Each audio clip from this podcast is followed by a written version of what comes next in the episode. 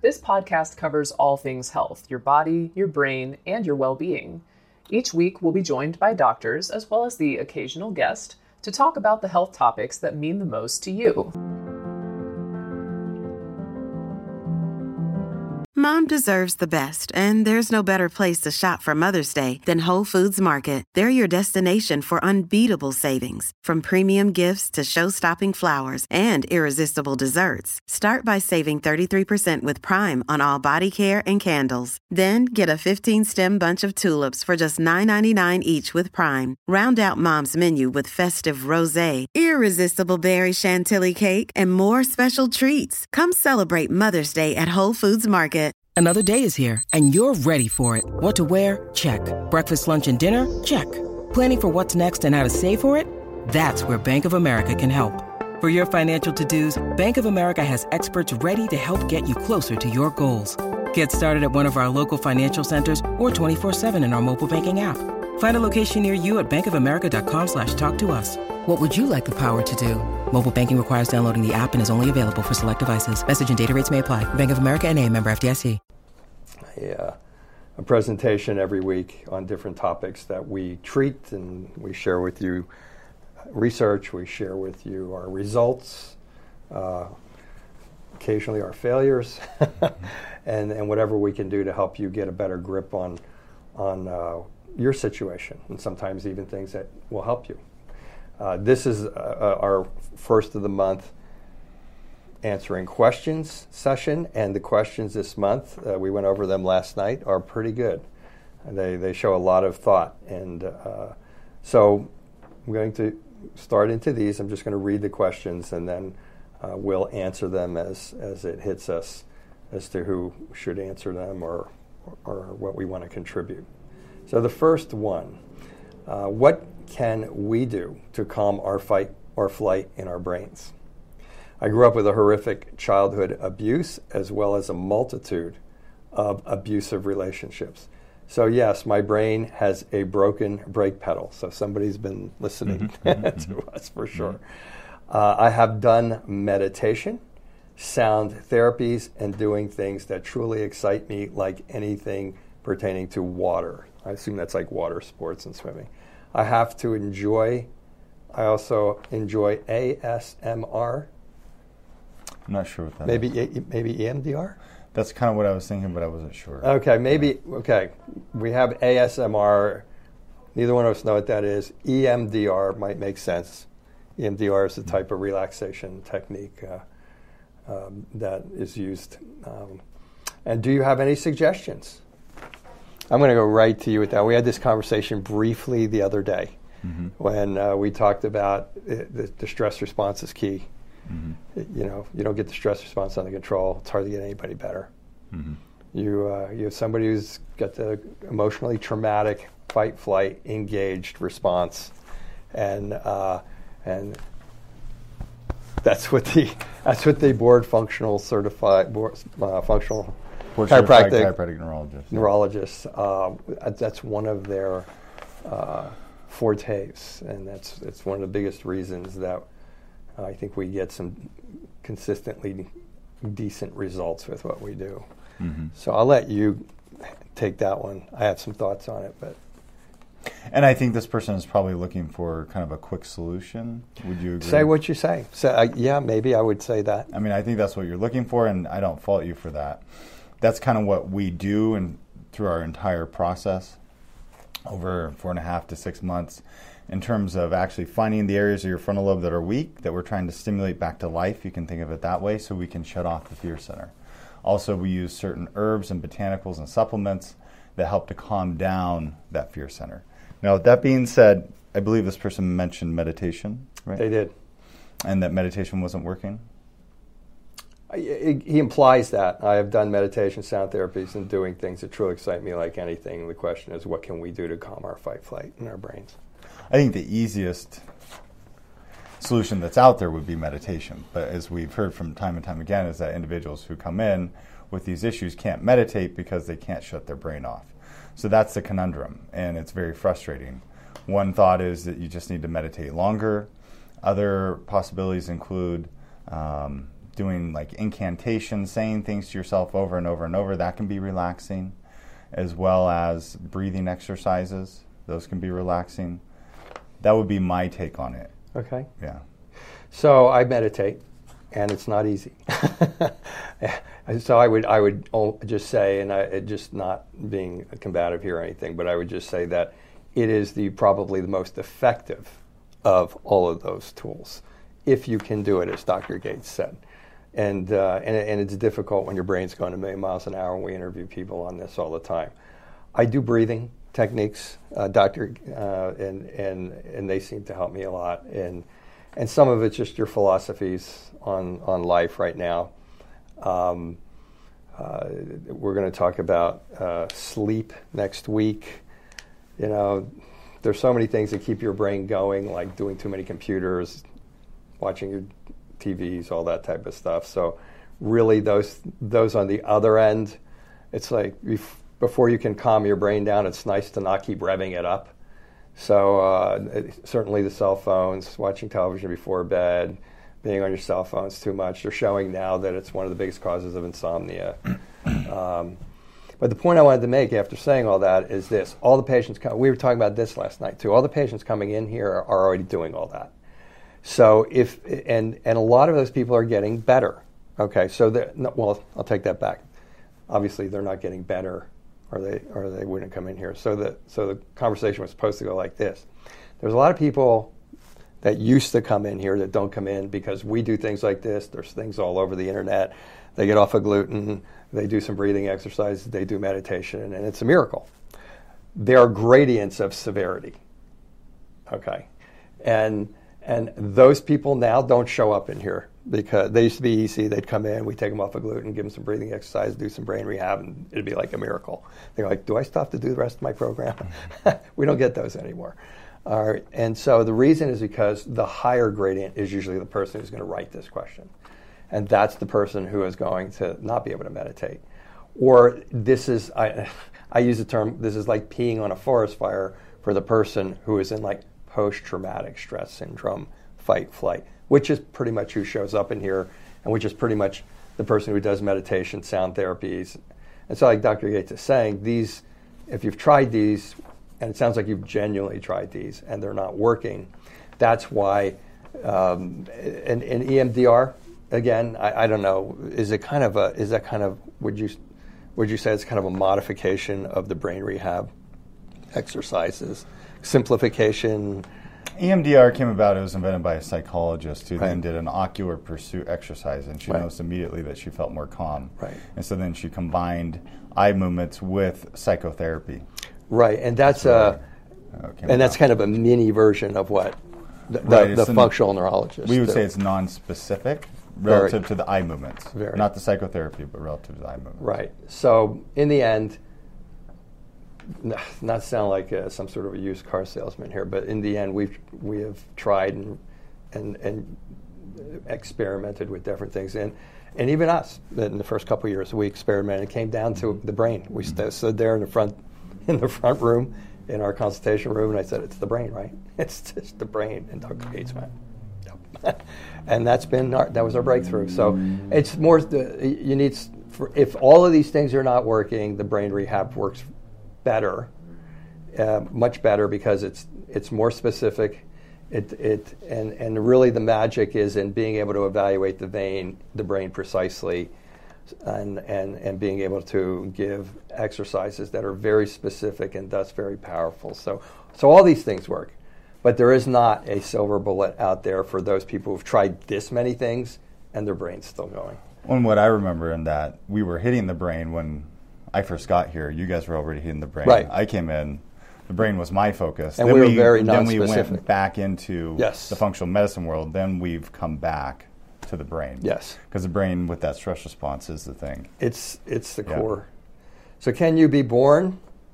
Next question. Can you be born with fibromyalgia? I believe I was. The pain, the muscle pain and tiredness I have had as long as I can remember. Each trauma I endured, there were many I felt worse. Can you read that again? Can you be born with fibromyalgia? Mm-hmm. I believe I was. The muscle pain and tiredness I've had for as long as I can remember. Each trauma I endured, and there were many if I felt worse. Yeah, we've seen patients like that. for we are now seeing patients coming in with. Who, we had one come in the other day who was born with uh, Hashimoto's, Mm-hmm. and and that's a core that in our world that's a core piece of, of fibromyalgia. Um, we've had we're having more and more patients come in with. Um, I've had this pain all my life. Mm-hmm. Um, a lot of them have had antibiotics early on, screwed up their gut, and that and and that was where it started. And you know, you could have antibiotics. How how young when you have a ear infection, Mm-hmm. you know? So uh, that can cause it.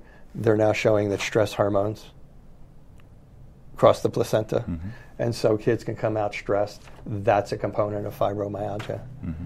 So I, I Well, and we're finding that there could be genetic predispositions for not breaking down stress hormones. We see that. See We've too. seen, like Dr. Rutherford is saying, autoimmune problems early in life. You combine that with PTSD and a genetic issue in breaking down stress hormones, and yeah, that can lead to fibromyalgia at an early age. And so it- we have seen that. Yeah, and it's a relatively new phenomenon. We had a patient come in yesterday with an autistic spectrum young man, and we were talking about how um, we were doing a lot of that when you got into it. When I was a kid, there were autistic autism almost didn't exist. Right.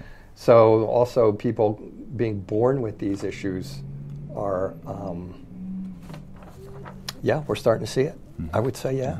I would say yeah, we're starting to see it, and we're starting to see very, very, very sick people at very, very, very young ages. Does fibromyalgia run in families? It can because of the association with Hashimoto's. And so Hashimoto's has a strong genetic association. And now that we know that a huge percentage of fibromyalgia patients have Hashimoto's, and Hashimoto's accounts for a lot of the symptoms that fibro patients experience, and yes, it can run in I would, yes. So, and, and that's what, something we saw early on Mm-hmm. when we started seeing fibro patients, and then we started seeing the patterns of thyroid, and it's like, and now it's something crazy. Like if the Mm-hmm. if the mom has Hashimoto's, it's like, and she's got a mother and a sister and a daughter, like one or two of them are going to get Hashimoto's. Something. Uh, it's about a 50% All right. association. Yeah. There you go. Mhm. There you go. So, so can all right. Next question: Can taking antihistamines help in the case where a patient has Hashimoto's thyroiditis as well as gluten intolerance? That's a really good question. Mm-hmm. That's a you question. That's a that's a case management question. I have not found it to really be that effective, though. We've used Right. a lot of natural antihistamines. Haven't seen the effect that I was hoping to have. We get it. Everybody's on the low histamine kick right now, the DAO kick. We've tried it. I'm not seeing the results I wanted to with the supplementation for the DAO with our patient population. with our patient population. We do the antihistamine diets, low histamine diets. Those can be of some benefit, but um, it's not the main issue. Usually there's something else causing it. Maybe Right. you have a parasite, maybe you still have a lot of stress going on in your life. Those seem to be the factors that are perpetuating it. I, I, excellent, Mm-hmm. excellent. And again, this comes from Dr. Gates's experience. He's out there on on the on the front lines right now, treating and uh, and continuing to probe with different uh, with different uh, approaches and staying abreast of all the the ketogenic diets now out, the histamine diets now out. It's always something, and uh, we can get into that on a talk at, at some point in time as to how that uh, evolves. So, and how confusing it can be for the patients who are desperately searching online for the next thing that might be the silver bullet. I just want to clarify. So, this is the next question. I just want to clarify. I have hypothyroidism. Okay, but I don't have high antibodies. Can you still have Hashimoto's and not have uh, antibodies? The answer is, is that there is an entity called seronegative Hashimoto's. The way we test for Hashimoto's is through a B cell response, that's an antibody response. But Hashimoto's is primarily a T cell response, but we don't have a good, easy lab test for that T cell response. You've heard B and T cells most likely. You know, T cells are affected with HIV, B cells are associated with antibodies, immune missiles to the thyroid. Well, if you have an imbalance in your immune system where you have a proclivity not to make as many immune cells, generally, like those immune missiles, then you can still have Hashimoto's. But usually they have to confirm it via fine needle aspiration or minor surgery to look at the tissue under a microscope to look for the chronic lymphocytic thyroiditis, which is technically what Hashimoto's is called. So the answer is yes. Yeah. Yeah, Hashimoto's is highly complex.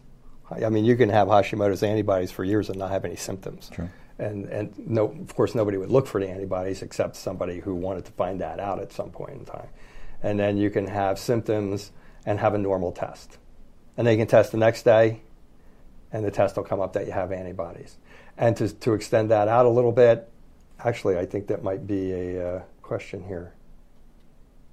Well, if it is a question, we'll answer it. Uh, you, can, you can't really completely evaluate whether the patient's getting better or how serious the case is by the number of antibodies that they have. Mm-hmm. So it can be really confusing if you don't re- if you're not really steeped in the full uh, breadth of, of, of, understanding of, of, of the Hashimoto's condition, which is why a lot of people are flailing out there who have Hashimoto's with with their endocrinologists right now. So okay. Hi guys, thank you for this video. Very informative. I have a question. I've had Hashi for 20 years and I've been gluten free. And here's the question I've been gluten free, dairy free, and soy free for three years now, and my antibodies did not change. Should have saved that. Surely that means it's safe for me to reintroduce small amounts of gluten now. I guess you know what my response is based on that. What's your take on this? Since he has to deal with this on an, on a more regular basis than he'd like to admit. Mm-hmm. Why don't you answer? Well, first of all, those aren't the only three foods that cause problems for Hashimoto's patients in our experience. Number two, that's one piece of the puzzle. You're looking at it from a food immune reactivity standpoint, not necessarily the multifactorial aspect of Hashimoto's. So that's where if your immune system is still overactive against your gut because you still have bacterial imbalances, and just because you took probiotics doesn't mean that you fixed your bacterial imbalance in there, then that can keep the immune assault going at your GI tract. Well, like we've talked about in other broadcasts, a huge percentage of Hashimoto's patients have viral infections living in their thyroid gland. And so you may still have a viral infection in here, which is precipitating all the antibodies to the thyroid gland, and that's why they haven't changed. Also, thyroid antibodies are not a disease activity marker. There is some research now showing that you can drop them with these types of protocols, uh, certain vitamin supplementation protocols, things like that. But looking at how you feel lots of times is one of the better indicators of what's going on with your overall system and our experience. Because it's it's just an imperfect model. It's like with rheumatoid arthritis. The way you diagnose it is with the CCP antibody, but the CCP antibody is not considered the disease activity marker. So something that your doctor can say, oh, well, now your CCP antibodies are down, so that means you're better. It doesn't work that way. So that's our take on it. So surely that means it's safe for me to reintroduce small amounts of gluten now.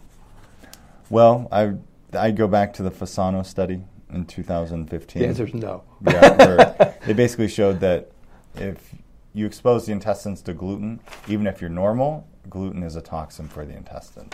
Causes leaky gut. Broke down the gut within what? Four hours? Yeah, I think something like that. Hours, two yeah. to four hours, something mm like that. Yeah. So, no, listen, nothing's changed. Even my mentor years and years and years ago said, you know, gluten, just no, that's it. You have a patient, they're done with it um, I wasn't too sure about that at that point in time. I'm pretty sure about it now. Attended a class last year, just kind of a re-update, see what people were teaching. Uh, the guy started the whole seminar off with, "Just remember, gluten is evil," and uh, and and on and on and on. So no, no, you you want to stay away from it. And, and, gluten is another whole subject that that is uh, very very comprehensive, and and uh, and so no, no, no, don't eat gluten again. I was diagnosed with Hashimoto's and I have hives. Is this common with Hashimoto's? I would say we've seen it. Is it common? No. No. But I have seen patients with urticaria who have Hashimoto's. So, but the commonality is maybe the autoimmunity. The autoimmunity and just immune dysfunction, something's causing your IgE hypersensitivity responses, mast cell degranulation to be occurring. In our experience, a lot of association between urticaria and parasites. Yeah, your your skin is a is an extension or your of your intestines, or I, I don't know if they're even an extension of each other. They're basically all one mass that kind of involutes inside, so that you know we can digest and all kinds of wonderful things happen there. But a lot of these skin problems, these skin problems, if it's not a direct hit, if it's not a uh, like a, like a like a bug bite or something like that, or or it's it's going to come from that common area in your intestines, and and uh, and this is one of them. Seventy percent of your immune system is in the intestines, and so occasionally we've seen we don't see a lot yeah. of it. Chronic stress seems to be associated with urticaria. That's what I've seen You know. too. So, what is the difference between chronic fatigue? Oh, this is perfect. I had one of these yesterday. What is the difference between chronic fatigue and fibromyalgia? Well, fibromyalgia involves pain in multiple areas of the body that's chronic, that's widespread, commonly associated with chronic fatigue and insomnia and brain fog. Whereas chronic fatigue doesn't really involve the pain component, but it mainly is the fatigue, the brain fog, um, basically those symptoms. Can be associated with depression. Lots of times, chronic fatigue patients will say, "Well, I'm depressed because I'm fatigued," you know, and the general practitioner say, "No, you're fatigued because you're depressed." It goes back and forth, but that's the dichotomy: chronic fatigue, no systemic pain; fibromyalgia, systemic pain. That's unrelenting. And and be, and then beyond that, there's a lot of crossover. That might be the mm-hmm. confusion. Like the gentleman who connected Epstein-Barr virus, which was the first thing that CFIDS, chronic fatigue immunodeficiency syndrome, was I think mm-hmm. the first term. And we're here in Reno. This gentleman lives up in Incline Village. He made the connection between Epstein-Barr virus and chronic fatigue. But a lot of those people came in uh, back in the 90s. I remember when I was doing more chiropractic and they were sore, but they hadn't been called fibromyalgia yet. And then, uh, and then eventually it was found that the Epstein-Barr virus contributes to chronic fatigue by damaging the thyroid, by attacking thyroid, as Dr. Gates mentioned earlier. And you know, so there, the confusion is there's a lot of commonalities, uh, and and really they're almost one and the same. Patient comes in with, uh, with fibromyalgia, but then there's that distinct difference in treatment relative to the pain and and the things that Dr. Gates just said. So that's the confusion. There's there's this basic commonality, and then there's this part where the two of them divert. So. Right. Okay, that is that's the questions that we have for this month. All excellent questions. It makes me feel good that we're getting questions like this. These are insightful questions. They're from people who seem like you've um, really investigated, trying to help yourself. Um, these are just really some some good questions, and, and they're fun to answer. So. So this is important. You want to know how to get better.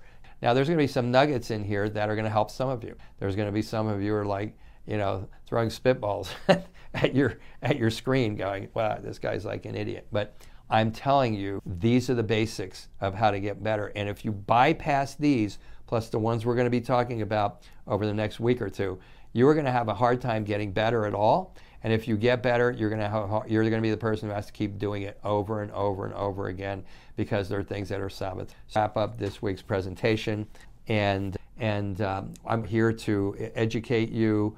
We're here to eh, try to answer the questions that we've had over the last you know six or seven years or eight years or whatever it's been, and um, and so please do that. So until next week. Uh, I hope you. Uh, if you're if you're enjoying this, then then you know please don't miss next week. Next week is kind of a big big deal in most people's uh, uh, journey to wellness. So okay, that's it for this week. Thank you for watching again, and uh, take care. This will conclude the episode. Thanks for tuning in. If you like what you hear, please leave a comment and subscribe. Thank you.